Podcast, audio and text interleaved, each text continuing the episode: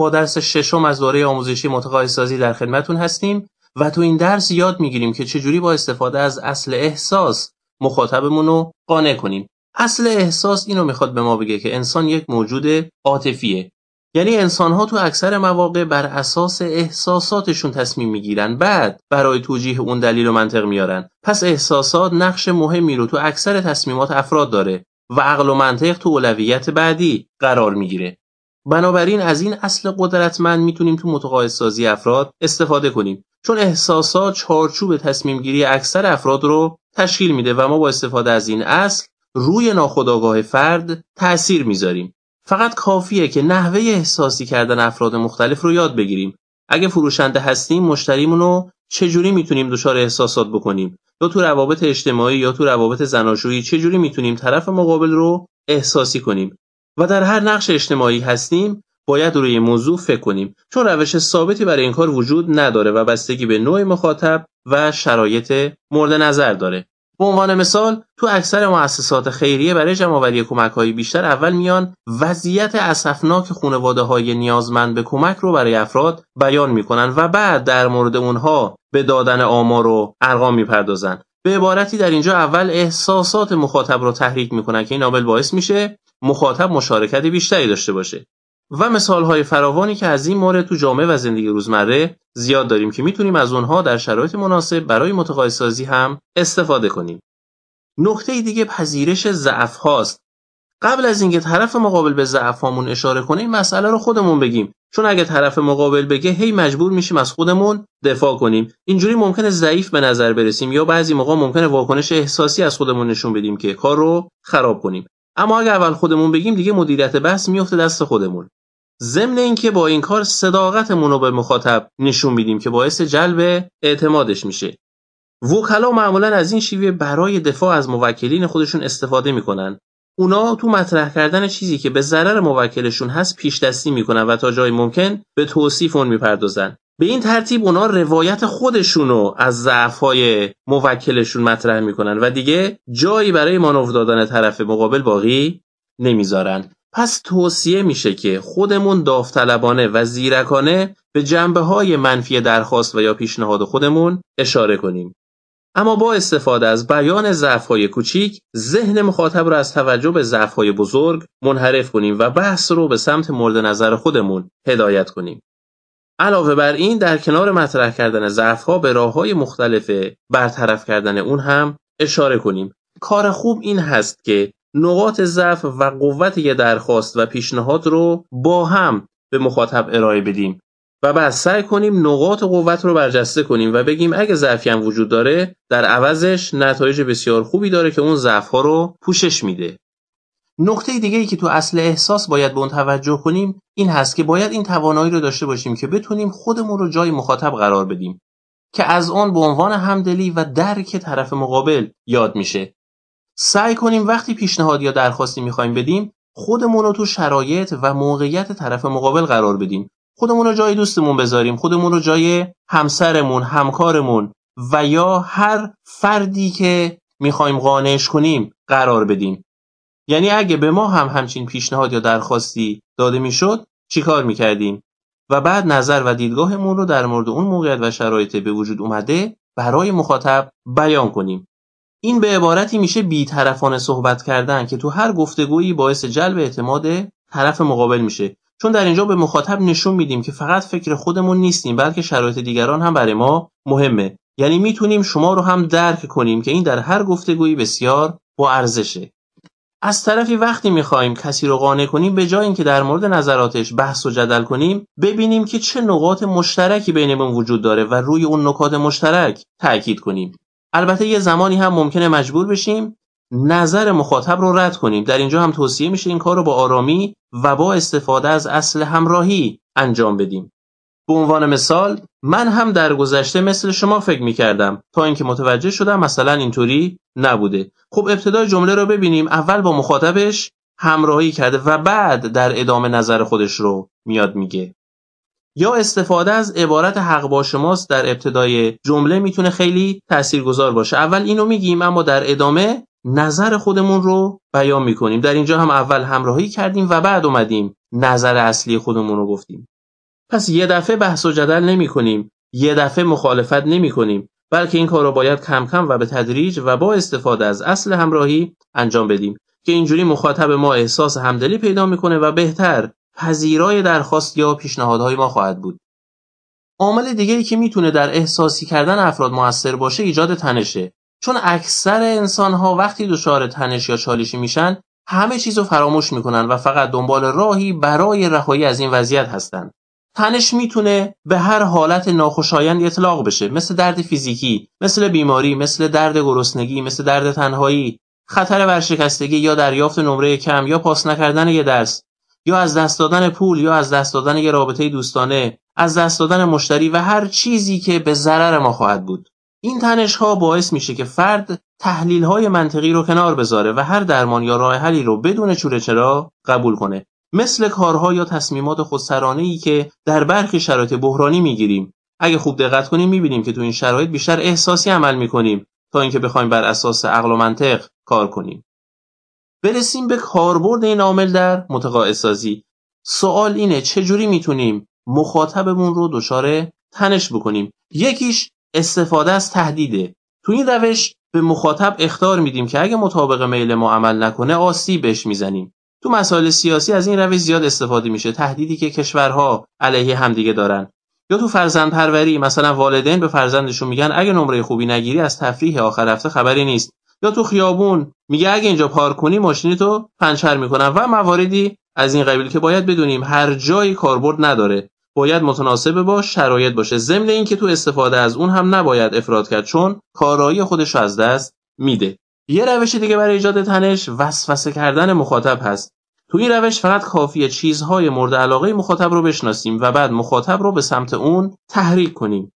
تو وسوسه کردن مخاطب به طور غیر مستقیم به سمت هدف ما کشیده میشه. تو زندگی اجتماعی هم حتما تجربه مورد رو داشتیم. فکر کنیم ببینیم چه زمانهایی و چه جوری برای انجام کار یا گرفتن تصمیمی وسوسه شدیم. می‌تونیم از نحوه وسوسه شدن خودمون برای متقاعدسازی دیگران هم استفاده کنیم.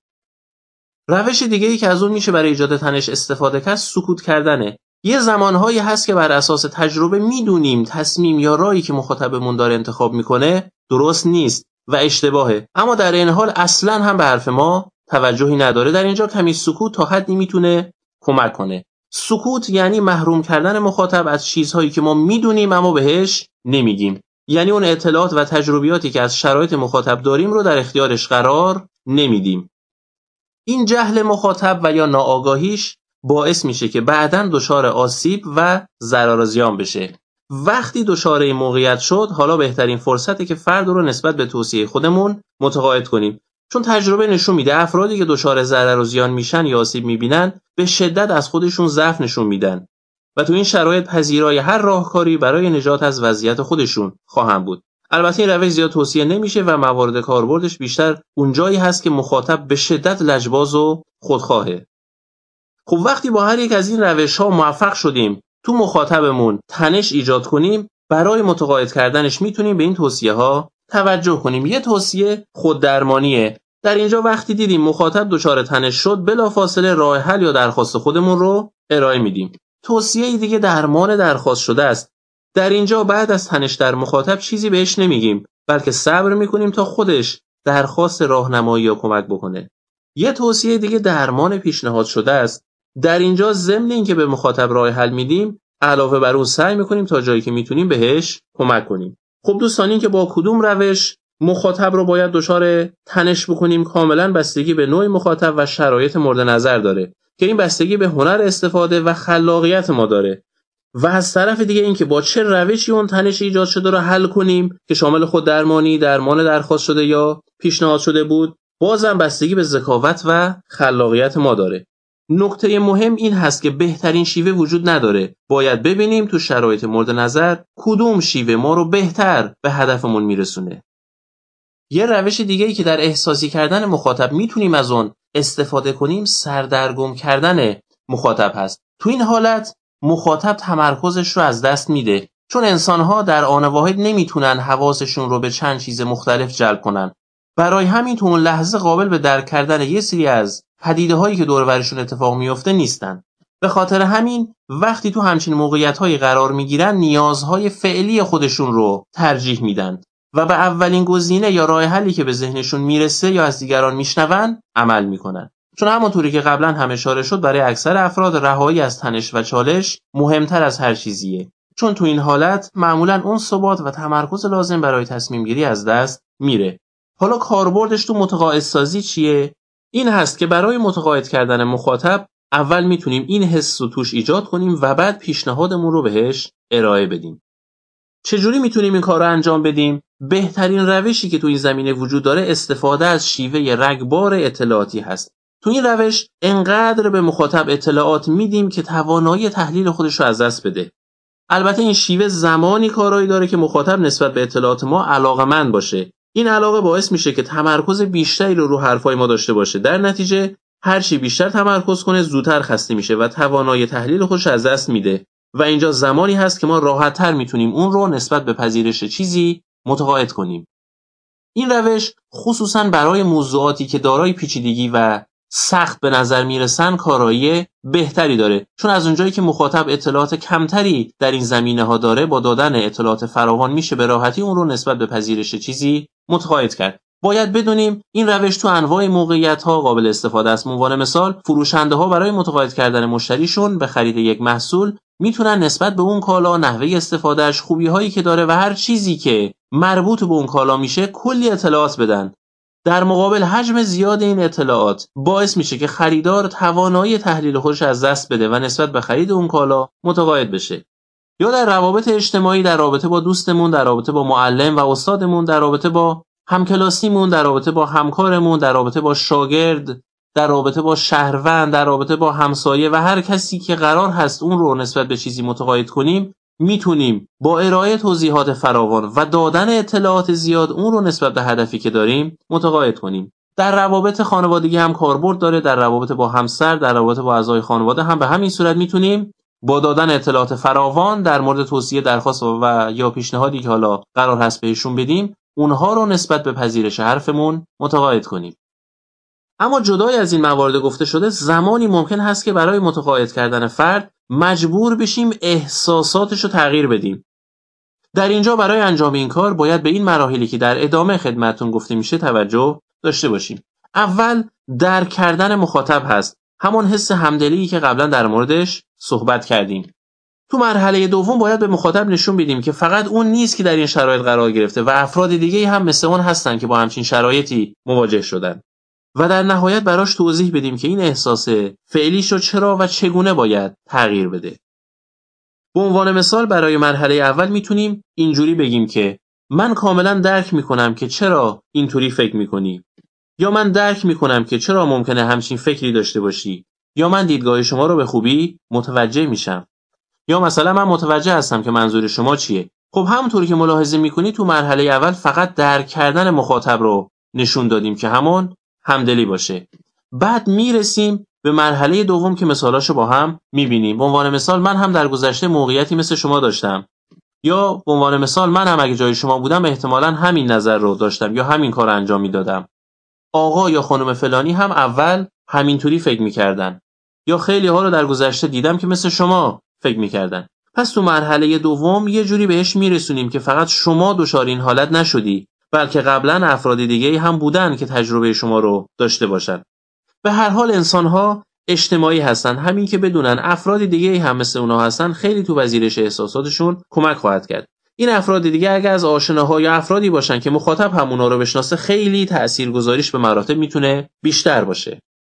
حالا تو مرحله سوم میایم تجربه اون افراد رو برای مخاطب خودمون بیان می‌کنیم. به عنوان مثال در ادامه میگیم با این حال زمانی رسید که اونها متوجه شدن که باید یه جوری دیگه ای رفتار می‌کردن یا اونا در نهایت به این مسئله پی بردن که کارشون به این دلایل اشتباه بوده یا وقتی متوجه شدن که کارشون اشتباه بوده اونها هم نظرشون رو تغییر دادند در اینجا دیگه بر اساس اون تجربیاتی که افراد دیگه داشتن نسبت به تغییر احساسات مخاطب اقدام می‌کنیم. پس برای تغییر دادن احساسات یه فرد اول باهاش همدردی می‌کنیم. بعد بهش میگیم که افراد دیگه هم مثل تو بودن و بعد در نهایت میگیم که اون افراد چیکار کردن؟ پس این شد مراحل سگانه برای تغییر دادن احساسات یک فرد. خب دوستان تو این درس با اصل احساس و کاربرد اون تو متقاعد سازی آشنا شدیم. گفتیم برای احساسی کردن مخاطب می‌تونیم از روش های بیان ضعف ها، همدلی و درک، ایجاد تنش و سردرگمی استفاده کنیم. که با توجه به موقعیت و نوع مخاطب می‌تونیم از یک کدوم از این موارد یا از همشون به طور همزمان استفاده کنیم. این دیگه برمیگرده به شرایطی که داریم و اون هنر و خلاقیتی که تو کاربرد این تکنیک ها داریم.